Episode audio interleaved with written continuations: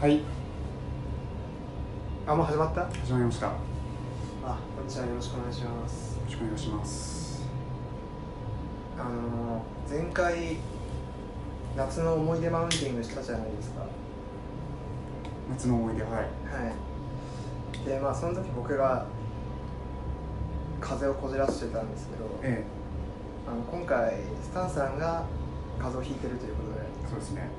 あのライン越しに移してしまいましたねあの大変失礼いたしましとんでもないです。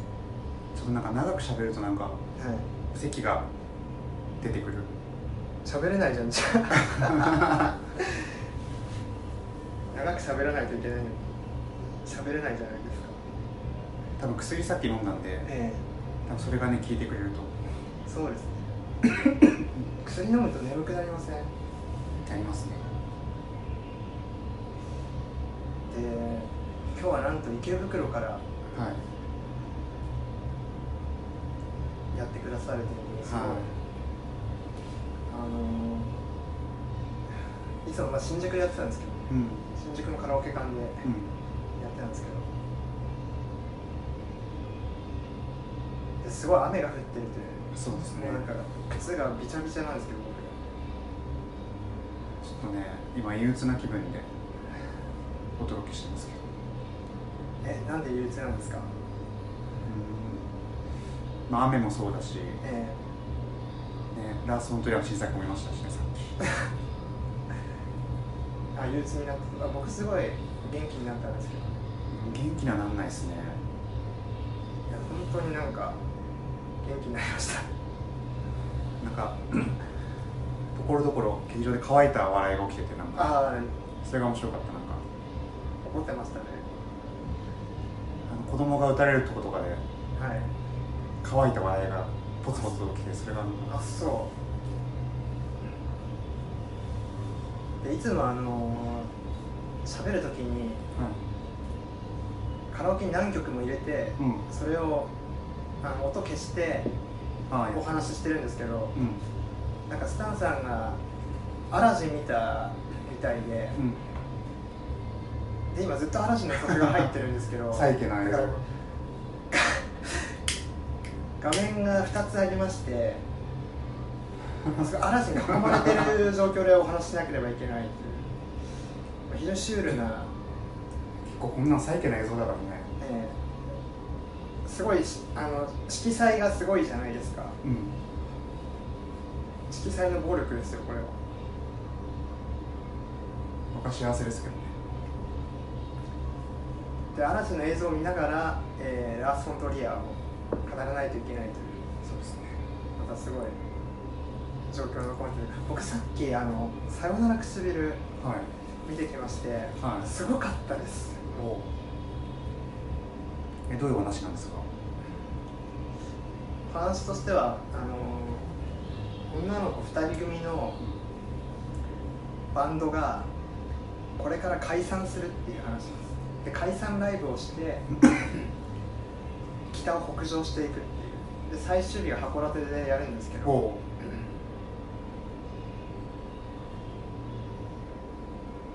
っていうまあお話ですねうんで一人まあマネージャーの男性うんあマネージャーっていうかなんて言ってたっけなマネージャー的な男性がいるんですけど、はいそのまあ3人の関係性ですよ、うん恋愛恋愛関係ですか恋愛もありますねえでそれがすごく良くてもう僕なんか涙止まらなくてですねえお結構観客でもなんかあ観客でもね劇場でもすごいむせびなく声とかえー、そういう感じなんですね聞こえてきて、だから今ちょっとさよなら唇のことしか考えられないですあっていうのはまああれなんですけどー何に感動するんですかいやすご いいやすごい3人の関係性本当に良 くてねなんか結構自分はあの、関係性っていうのが大事なんだっていうのが分かったなんか、うん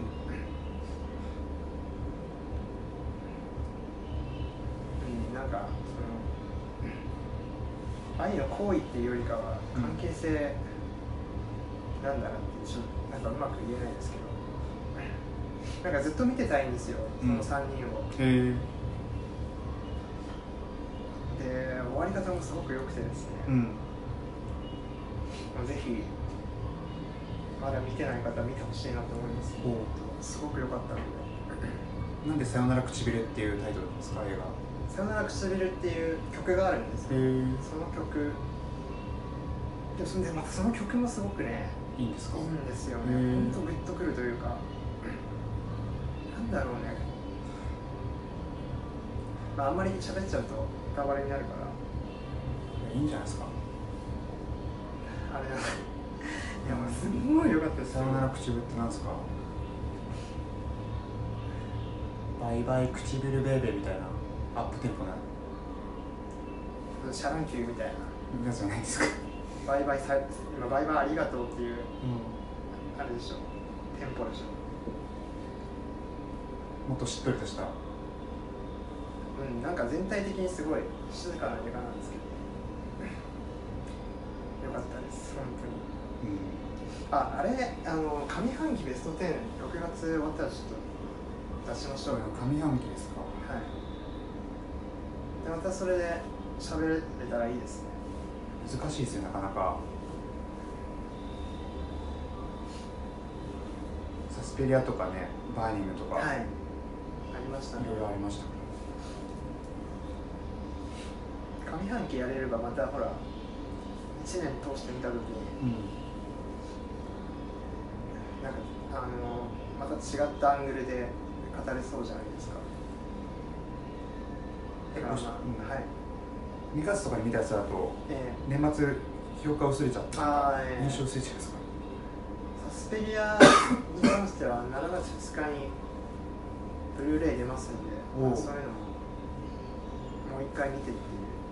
あれはちょっとじっくり見てそうですね。何回か見ない見ないとちょっと全然消化できてないじゃないですか。うんまあそういったところも含めてですね、うん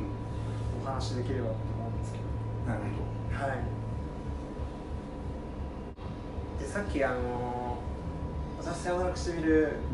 シニリーブルで見てきたんですけどほ、どはでスタンさんに電話したら、うんあの佐藤さんタバコ買ってきてってい、うん、 いやいいじゃないですかいやこの代償高くつくぞっていう、まあ、話をしてたんですけどいやいいじゃないですかどうも佐藤ですなるほどはいスタンさんいか最近いかがでした最近は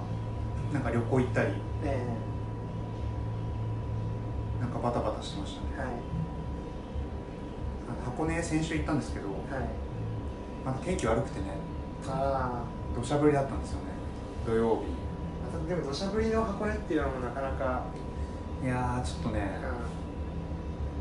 うん、味わえないものなんじゃないうんそうでもない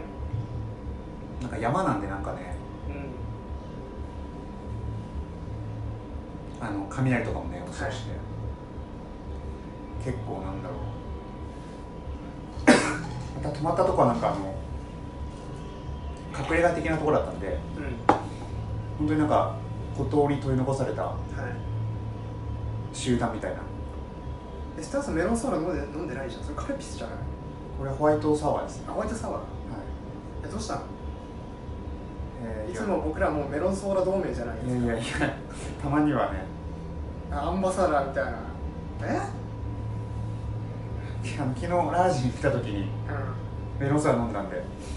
あもういいかなう、ん、もう今日いや今週はね毎日メロンソーダで全然いいでしょまあいいんだけどはい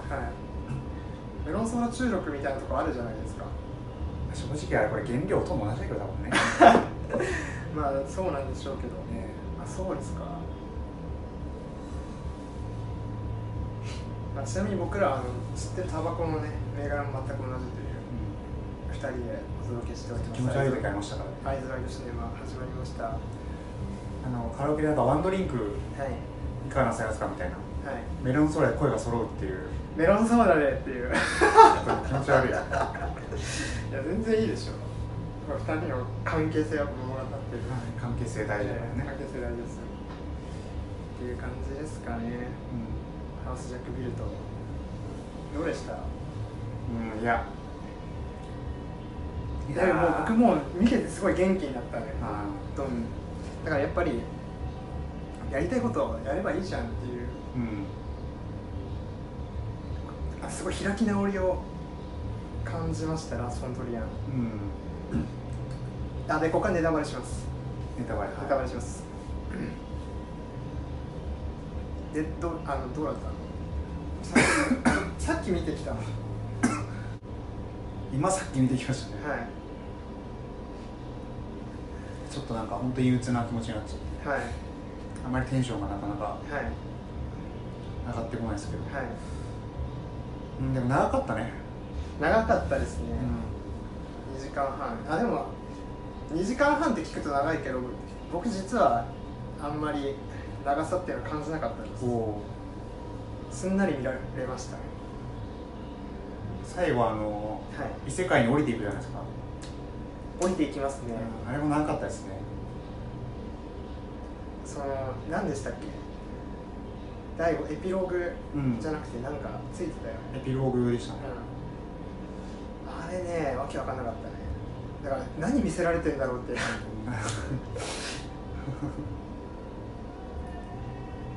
なんですかね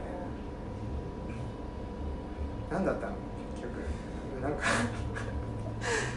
なんかところどころね、うん面白いシーンはあったんですよもちろんどこですか撮例えばなんだろう、はい第2章かななんかおばさんの家に行って影セカンドインシデントうはい、ん、これは警官ですみたいなはい、ありましたねでも警官だからって言うんだから、まあ、相手はバッジ見せてってはいで当然バッジは持ってない、まあ、は偽っいて警官やってるからはいで、まあ、結局家に入れずはいでそこでまあさっきの嘘でしたはい実は保険の営業でした調査員でした調査員でした、まあ、入れてもらって、はいそこで殺すんだけどはいああいうなんだろうな嘘の嘘っていうかうん普通の一般的な考えだったら、いもう一度嘘をつけばはいそれが見破られればそれでおしまいっていうはい常識があると思うんだけど、はいそこにさらに嘘が重なるっていうさはいそれ結構異常な感覚があってなんかそれがすごいラース・フォントリアっぽいなっていうああよはいかったですあの第2章がねそうですねどんどん饒舌になりますもんね、というか決してめげないじゃないですか、うん、ジャックはもうとにかく家に入れてくれっていうすんごい執着心を感じましたね、あの執着ってちょっとやばいよねだからあれもなんかプレーの一種というかね、うんそこまで含めてあの警官が通用しないから入れなくてうんうん今度はまあ保険の調査員ということでうんやっと入れるなんかそれも一つのプレーのプレーとしてあの楽しんでる感じがしてそんな合理的ななんか殺人っていうよりははいいや多分なんかそういうしつこさとか必要さってラース・フォントリアーのスタイルっていうか文体によく出てくるじゃないですかでその2番目の女性の話で言うとまず殺した後のオブセッションっていうのがすごかったですよね絨毯の裏結婚ついてないか な絵の裏結婚ついてないかなあれ椅子の下は何回も出たりね入った一り、回ねはい家出てちょっと思い返してまた戻ったりっていうのを繰り返すっていうあそこ笑い起きてましたねあ笑い起きてましたでだからやっぱりすごい不条理なんだよねアブサーブなんだよね、残酷さっていうのもあるんだけどもしかしそのコメディ的なうん、うんコミカルさっていうのもあるまあ、しつこさで言うとそのと、うん第一章に戻るけど、はいあのうざったらしい女のしつこさねユマサーマン山サーマンのうざさねあの何回か車あのなんだっけ車壊れちゃってねうんなんかで修理が必要ってことでうんその修理修理場まではい運んでもらって、はいでなおあのてかまああれだねななななんて言うんだっけあの修理する器具ジャッジキャッキかはい修理するジャッキが壊れちゃったから、はいはい修理するとこまで運んでもらって、はいで直してまた元戻って、でまた壊れちゃうジャッキが、でまた送ってっていう、はいそこも重なってるよね、うんすごいだからジャッキが壊れるっていうなんか変ですよね あの行ったり来たりって反復ってなんかすごい今回すごかったなって思うんだけど、反復で言うと多分フェイムもそうですしね、うんデビッド・ボーイのあ何回かかるんだっていう、まあ、そこはあのメランコリアのねワーグナートリスタンとイゾルで思い出しましたけど、いやだからこのしつこさなんだよって思って僕すごい嬉しくなりましたけどあのメランコリアの冒頭もねうん車のあのあバックでねはいはいあれもしつこくてねしイつこラいイです本当にライラするんですけどねなかなか進まないっていうねえでもさメランコリアはだからあの看板じゃんすごく映画の流れが今回結構サクサクだったなってういうんうん、うん、それは突あの途中で殺人ってアクションが入るからかもしれないけど結構ねそのスピードの映画のスピードにすごい関係関係があるなっていうのを受けたのねすごいまあニオマニアっぽかったよね作りだかが、らあのスタイルはニンフォマニアックじゃないですか、うんだから一方であの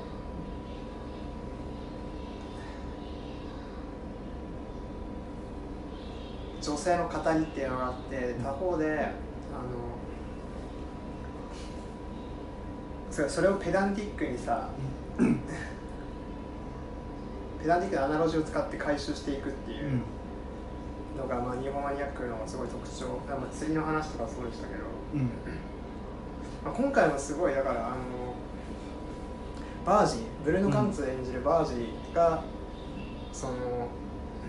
宗教的なタームとかあとまあゴシック建築の話とかねまあいろいろ本当ペダンティックに回収していくじゃないですか話を。うんまあ、ですからニューホマニアックの文体そのものだなと思って、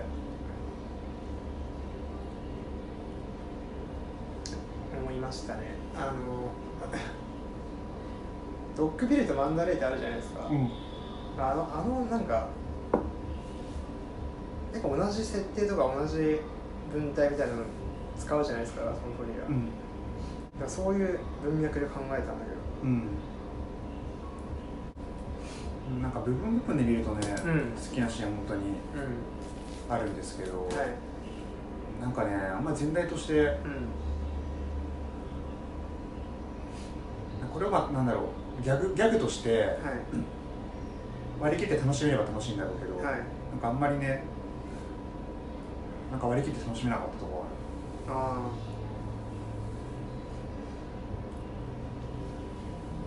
あいや僕でも本当なんか元気出たあるであそこどうでしただから2番目の女性を、うん結局警察をさかいくぐってうんあのワゴンにくくりつけてさ、うん車爆走してでそこでフェイム流れるわけじゃん、うんいやこのショットすげえ撮りたかったんだろうなと思ってうんあそこも笑い起きてたけどねそこどどうだったスタンスさんうん結構印象的なショットの一つだと思そうですねったけど、なんだろうなそれフィクショナルじゃないですかはいまあ普通あんなことやったらまあバレるし、うんうんはいでまあそのと引きずるから結婚の後がね、うん道路に残ってってではいそこで豪雨が降ってはい「俺は神なんて信じないけども、これは神の恵みだ」みたいなさ、はいはいことを言うんだけどうーんなんだろうなそう現実的な見方をすればあそこでなんか警官もなんかさそのジャックを知ってるような風だったじゃんちょっとああ元からうだから明らかにもう第一容疑者でんはいすぐ捕まりそうなもんだけど、はいまあ、捕まらない、まあ、雨で消えたって言うけどもそこそんな警察警察がいる時点ではい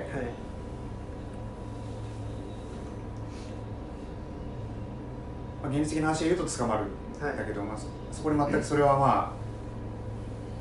スルーしてはいはい進んでいくって感じで、まあ、まあ一気になんかフィクションだなっていう、え多分さずっとだからもうフィクションフィクションでうん行くわけじゃないですかって考えた時にラスト地獄に落ちるのは、ういやあれすごいフィクションじゃないよねフィあのフィクションだったらさんうんうん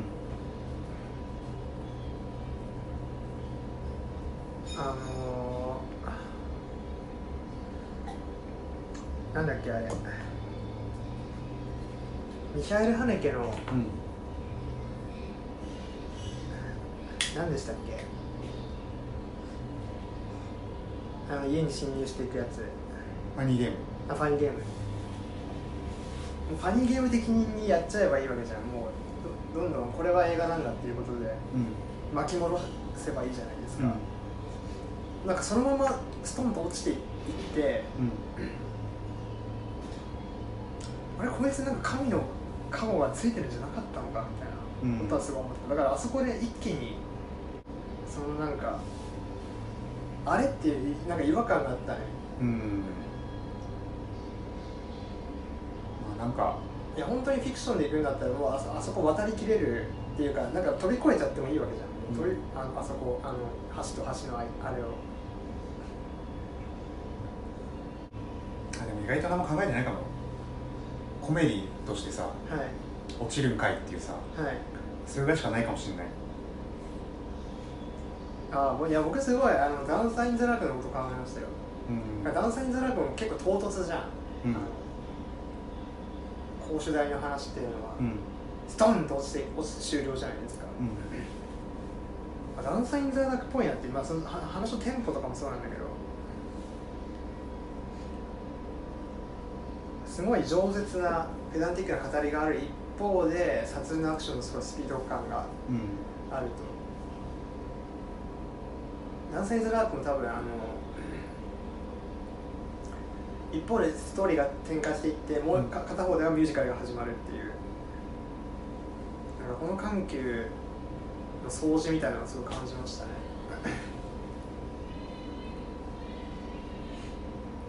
であとはやっぱフェイムがすごく良くてもうフェイム中毒になりますねあれ聞いてたらああてかデビッド・ボーイすげえなと思ったなんかあの歌詞調べたんだけどまあ、そのなんか名名声っていうものにがんじがらめにされるうんうん登場人物がまあ出てくるじゃないですかあの歌詞の中で。で割とそのハウスジャックビルトの中ではあのー一番盛り上がりのところでさ、フェイムがかかってたりとか2番目の女性のところとかもそうですけどうん盛り上がりのところでそのフェイムをかける意味っていうか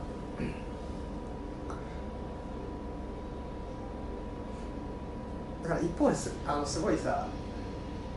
あのジャックは名声っていうものにまあ縛られてしまってるわけじゃないですかそれは彼が愉快犯的にあのミスター・ソフィスティケーションっていううんうんその相性みたいなものをうん自分でまとうっていうところがうん象徴的ですけども、そこにあるある意味そのそのなんかいやお前名声にだからとらわれすぎてんだよっていうフェイムがかかるっていうなんかそこでそのすごい相対化するアングルというかいやすごいジャックを近接的に捉えてるようで実はなんか突きあのフェイムで突き放してもいるっていうふうにも見れる見られるのかなっていうふうに思いましたね。うんうんなるほどねうん、だからそうなんですよねその被写体との距離感というかすごいずっと近く来てるんあの来てたんだけど、まあ、最後の最後はほらあのジャック・ゲットアウトでほらあれじゃないですかあでもあれただのギャグだと思うよいやもちろんそうなんだけどもあそこで一気に突き放すところがすごいなんかまた地獄に落として突き放してさらにそこで突き放すっていうなんか積み重ねなんだよね重ねるっていうことなんですよねやっぱりそれさっきのあのスタンさんがおっしゃった嘘を重ねるっていうところもそうですけど最後笑ったけど本当ねフレイチャーいルやズささよねそうレイチャールズ笑いましたね本アニ曲って今すごい流行っててあのなんかアメリカでさ、はいカバーとかされて当はい結構ねあの流行ってるんだけどうんなんか最近見たんだろうなっていうなんかどっかで聞いて、はいあ同じジャックだって多分つけただけだろうなってああれあいやそれは別にいいよ別に取ってつけようがなんだろうがいいんだけども二重に突き放すってとこ結構ポイントじゃないかなと思ったなんか地獄に突き落としてさらにそのいやこれは映画だよみたいなうん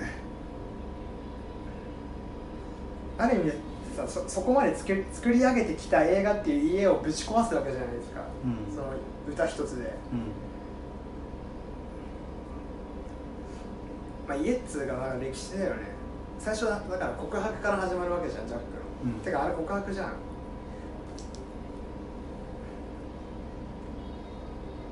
であと一番最初さ冒頭3秒ぐらいで水の音聞こえるああ確かにはいはいはいもうよっしゃーって思いましたよ、僕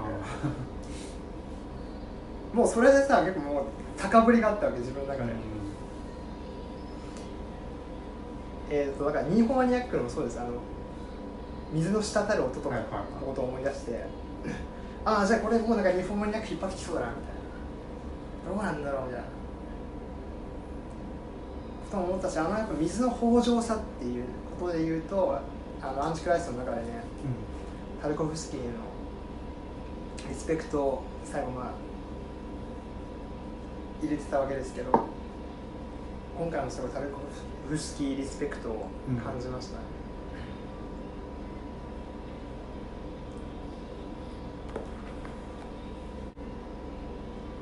えああれはどうでしたあの4番目の女性のところはライリー・キーオのとこあろはあはいはいはい田中さんどうーうん見ましなんかたあの関係性がよく分かんなくてあれあれはやっぱあのいいあのカップルでいいんじゃない彼女ってこうんとでいいんじゃないかあのなんか最初はあのなんだろう、はいあの赤い電話でさあはいはいお話しする、まはあカップル的ないうんとこから急になんか、うんまあ関係性がさうんまるで初対面のようなは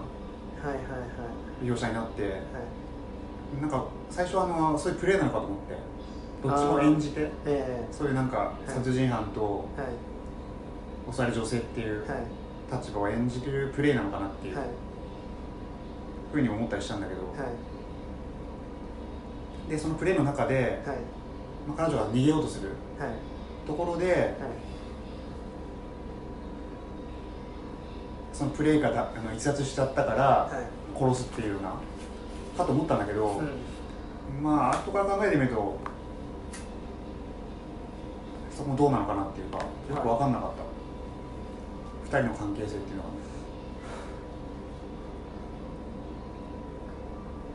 まずあの渋さんにマジックで絵を描いていくってあのもう何だったんですかあれまあ後で切られるんだなっていうのがねねまあもちろんそうなんだけどもちろんそうなんだけどで一回要は出られるわけじゃんライあのうんシンプルちゃんは、うんジャックリーンだけどねうんあすげえだから存在においシンプルみたいなおお前バカなんだよってすすんごいあのみそじにすごかったねああはいなんか全開だったね本当。まあ、3番目のあの3人を殺す話もそうだったんですけどそれあの一回出るとこよかったよあの警官がいてさそう1回出るじゃん、助けを呼ぶんだようんね、でもあのいわゆるジャックがはい「俺は60人殺した」みたいなうんことを大声で言って、でも警官は先におったのかぐらいの感じ、はいだからあのまあ警官は一般的な倫理観を持ってて、はいこんなに狂ったことを言うんだから、まあ、酒に酔って常人が一時的に狂ってるだけだっていうようなはい一般的な常識でいくんだけどはいそれを逆手にとってはい異常者を演じれば演じるほど自分が本当の異常者ってことを隠すあの隠すっていうさはい。そうでしたね。でその後さあのまた部屋に戻って抜け出そうとするけどもそこはまあもう見つかってしまったわけじゃないですかジャックにで叫ばせるよねうん、窓からうんででも叫んでも誰も助けに来ないぞっていう、んそこ割とだからあの心理学とかで出てくるあのキティ事件うんの話とリンクするよねまあそれでもそれは入れるのはちょっと暗黒だもしその理論のうについてああいうシーンがあるならちょっと安直かなと思ったけどねんいやでも傍観者効果っぽい話をうんだなとは思ったなんか見ててあこれキティ事件だなと思ってで実際なんかあのそうしハウスジャック・ビルトを理解するキーワードみたいなのにそうキティ事件の話も出ててあやっぱそうなんだと思ってうん結構自分の中ですすんなりだだだからすごいたくさん傍観者がいると、責任っていうものが分散されてその事件にコミットしなくなるんだって話ですけどそれをでもやるとしやるならなんかででね、でねそこの中で、あももう面白いなと思ったのはなんか共同体に対する憎悪とかあるんですよ丁寧みたいなものですようんだからこの町の人間って誰も助けに来ねえよみたいなこの町に腐ってんだみたいな話してたじゃないですか,、なんかそこ結構重要なのかなっていううんもともとそのあの奇跡の海とかもそうですけど、んなんか村社会的なものうんに対する批評性みたいなのをすごく持ってる人じゃないですかラスボントリアってうんいやなんか今回もそういう言及があったのはすごい面白いなと思思ったんですけどで片や自分でその死体帝国というかうんさらに家作っちゃうわけだよねあいやああのイメージっていうのもなんかすちょっとすごいなと思ったんですけど、うんなんか途中が見ててさうん、これただこべりなと思っちゃって、はいはいはいでも乗れないコメディね自分としては、はいだからなんかそんな意味性とか何かをはいなんか読み解こうっていうさ、はい気持ちになならなかったんだよね今回に関してはああいやいやいやだからねちょっと冷めちゃったとこあってはい最後の家もさ、い死体で家を作るわけじゃんはい地獄のメルヘンじゃないですかなんかそれはまあ予想できる範囲じゃんなんかあの、い死体がたくさんあってっていうので、はいだからああそうきましたかっていうもともとだってあの家が作れないことが一つキーワードだったじゃんうんあのレンガで作ってもダメ木で作ってもダメでそこであのバージが言うわけですよね、うん自分のマテリアル使えばいいよってうんそうですねまあでも本当に 変な映画だったなでもうんいや僕はもう本当だからなんかやりたいようにやっていてなんかすごくいいなと思ったんですけど、うんただ面白いかどうかって言われたらちょっとやっぱなんかどうなんだろうっていうのは正直あっあーあと良かったところで言うとたはいあの幼少期の、あ釜の話うん、鴨の話はい呼あ吸のの、はい釜を一定にあの何かの労働者がはいその一定の呼吸とはい動作で、まあはいだんだん勝っていくっていう、はいあれがすごい好きだったあの音があであの最後もさあはい家の中で眺めるじゃん、うんうん飼ってるので、まあ、なあの目にはさはい涙がっていうはいなんかあれはねうーん、まあ、この人のなんだろう、うん、幸福かわかんないけど、うん幸福か理想かわかんないけどうんうん心地よい場所っていうのはあの風景にあってはいもうそそこには戻れないっていうさ、そうね手に入らないうん空間なわけですよね届かない、まあ、それでいうとだから最後の橋を渡れないっていうところもまあかかってくるポイントなんです かねもう楽園は見えてんのにねたどり着くことができないうんうん、ああと なんかこういうサイコパスものはい死後した時にはいじゃあなんでこの人はこういう狂気に陥ったのかっていうのをさ、はいい、ろいろ見せていくはいこういうなんなんだろう親に虐待を受けてたから、はいこう異常な精神が育ってしまったみたいな、あはいそういうそういうとここ全くやらなくてそうでしたねただこういう人物がいるっていうので、はいやってるとこはね良かったですけどね、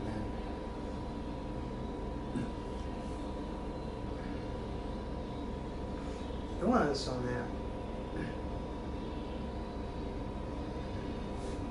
もっとでもそこはなんかうそあのその人個人の話というよりかはもう少し背景を僕は見たかったないやむもちろんあえて写生したっていうか、まあ、削ったんだろうけどもっとなんかバックボーンに迫るでもいいんじゃないかと思ったけどねうん、うん、だから本当なんかやりたいことやったって感じだと思うう、んやりたいことやったんでしょうねあのなんかブドウが腐ってく話とあかあはいはなんか寄付っていうのかな尊く腐るって書い、うん、いてなんかそなんか面白いなと思ったすごいだからカビに感染して糖度が高まるってことですよね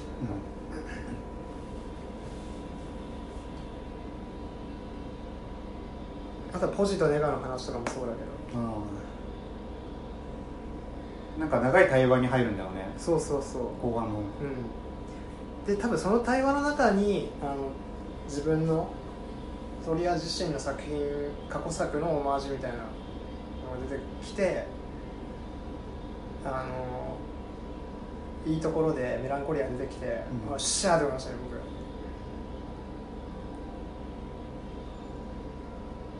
まあそこなんかうん、象徴とかシンボルの話だっけあのヒトラーの映像がすごい出てきて、あでもあてかアルベルト・シュペールじゃないですか廃墟芸術的な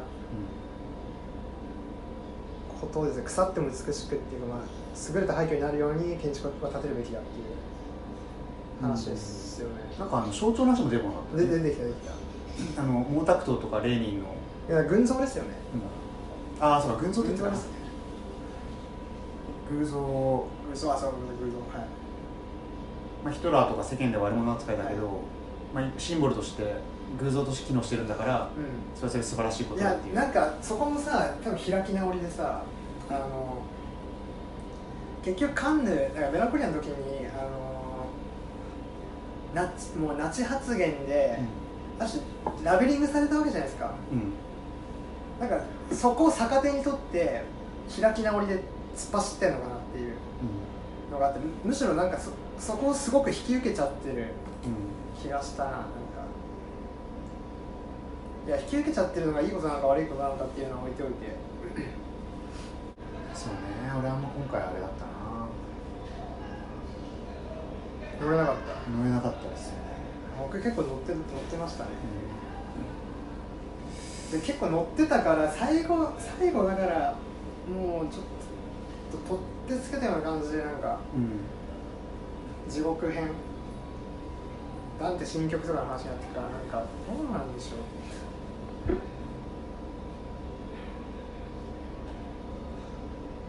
あの絵とか分かったいやわかんないあれねまあ面白いけどねいや僕も何の絵か知知りたくてパンフレット買ったのよあれドラクドラクロワのああの「ランテの小舟」っていう絵らしいねいやでも全然分かんなかったですなんか結構芸術作品いっぱい出てくるじゃないですか、うんなんか絵画だからもっとなんか絵画とか分かってればあ、うんたなんか楽しめるあ幅が出てくるんだろうなと思ってなんかだから分かる人羨ましいなって 思いましたねなんかだからそういうパッチワークみたいなーうんいろんな芸術作品をオマージュするってい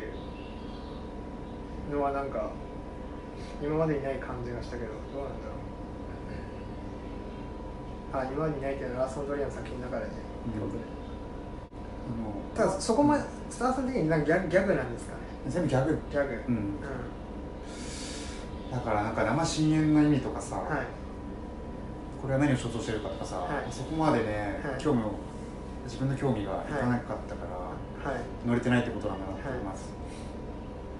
あの話してないところで言うとあの3章あのピクニックはい家族の、はいあれってなんかねあの頃あの辺りで、はいちょっと眠くなっちゃってさあ嘘ちょっとうとうとしちゃってて、うんあれってなんどういう関係性なのあれあのグループってえあの恋人だと思いますよあ恋付人き合ってるんじゃないのあさあのピクニックうんいやだってあの親密さはそうでしあょえー、彼女の子供いやあうのんそういやジャとックと思うジャッねクジャックと作ったっていうよりかはうーんなるほどねただまあそういうだから背景とか一切語らないわけですよねあーそこはね、うなんだ んろまず狩りをする時は小さいものから狙っていくんだってう、う、いうん話が出てきて好きな数字なんだで悪悪夢のカウントダウン始まるわけじゃないですかなんかお母さん一発ってまだ知らなくてさあなんかブールブルブルしてるお母さんのはい後ろから打つのは面白かったけど、なはんかあの殺した後にさ、いはいご飯食べ出したりするのはさ、はいうん、なんか別にはいなんかどっかで見たようなは演出だしいはいあんまりなとは思ったけどねあわかりまのあの三章はなんかあんまりさ、なんか乗れなかったな、うん三章乗れなかったんですよあの子供の頭を打つシーンをさはいヘッあドのショットヘッドショットをそのまま打つっていうのはなかなか見ないから映画ではは、良かったけどねいいやまんまいったもんねこれなんか R18 だっけ R ジャージでまあねそれはなるだろしかも日本はあの完全版らしいですよううんアメリカだとなんかカットしてるみたいですけどなんかそういうところはなんか無駄にかあの寛容なんだよねうん日本のなんかそこがすごいねいやでも完全版ですごく嬉し嬉しいわけだけどどうなんでしょうねでその後死体をさいじってさ、うんアートにするわけじゃんうん子供あはのいそこもなんかいやまあまあ異様だなっていうあと写真とかはどうでしたあー写真撮る話とか撮ってましたねねうんなんかいろんなあれだね今までのさ最高キラー有名なキラーの、うん要素というか、うんそういうのいろいろ取り込んでううんんキャラクター造形したうんなんかその、うん自分が作ったはい何か過去がある人物っていうよりは、はいい、ろんなところ持ってきて、自分が好きな、うん、うん、じゃあパッチワークうんパッチワークでもそれにはちょっと乗れなかったっていう僕は、ああそうですねまあ本当なんかのほうすんなドーパミンダダ漏れのうんうん快楽主義というか、僕はなんかそそういうの久々になん か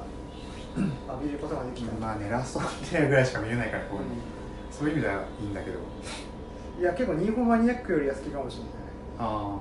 日本マニアックなんかなんか結構ひたすらに長いなっていうーあ俺ニンパークの好きだなあそううんあっちの方が笑えるいやで今回ちょっとあの残念に思ったのは女性の表彰っていうのがあまり、うんまあてか男性主人公がそもそもうん、うんすごい全然なかったのでヨーロッパうん以降らしいですけどうんでアンチクライストとかも日本映画もそうだけどすごい繊細で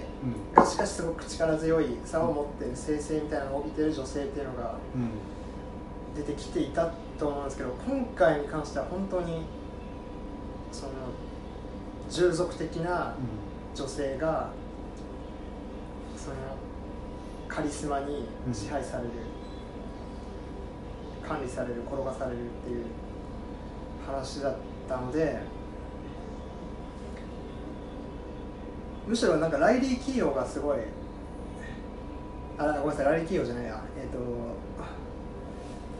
あれユマ・サーマンがすごいあのよよく見えちゃうっていうかっうんていうのはありましたねうんだからなんかもうなんか どうなんだろうねそこそこでも意外に感じただから女性の表彰っていうのはあまりにもうん弱くてうん意外な感じがしたなんかありますかいやでもまあだからまあ僕はすごいうん元気になったっていうことはああそれ良かったです、い笑いました見ててあ一番最後は笑ったあレイチャーズねだからレイチャーズは笑ったんですけど他は割となんか冷静に見てましたうんそうねテーマ的にはすごい好き経済っていうか題材的にははいはい好きな作品になるはずなんだけど、ちょっとねうんああとあのあの音の話とかも好きなんだよ地獄の音の話とかあと爆撃機のあーはいはいはい急降下していく時あーのねはいはいはいえだから多分ジャックはは爆撃機なわけでしょ多分おうだからどういう殺してる時どういう音が聞こえてたんだろうと思ったしあとウィリアム・ブレイクのタイガーを使ってるのはすごいこ嬉しかったですね元文学部としてはすごい「うわ来たブレイクかこれ」みたいな「もう竹に来る虎だよなやっぱり」みたいなで自分をそれに例えちゃうそのナルシシズムがあるわけじゃないですか半端ねえなと思っていや僕も結構自分好きな方ですけどさなんかさすがにそこまではちょっと厳しいなっていうのを感じちゃったなんかだから自分が自分で思ってる異常性っていうのは全然大したことがないということを、が分かりましたはなるほどい詰めてよかった、まあそれがいいのかどうかっていうのはまた別ですけどといったところですかねそうですね僕は好きで好きな作品でしたは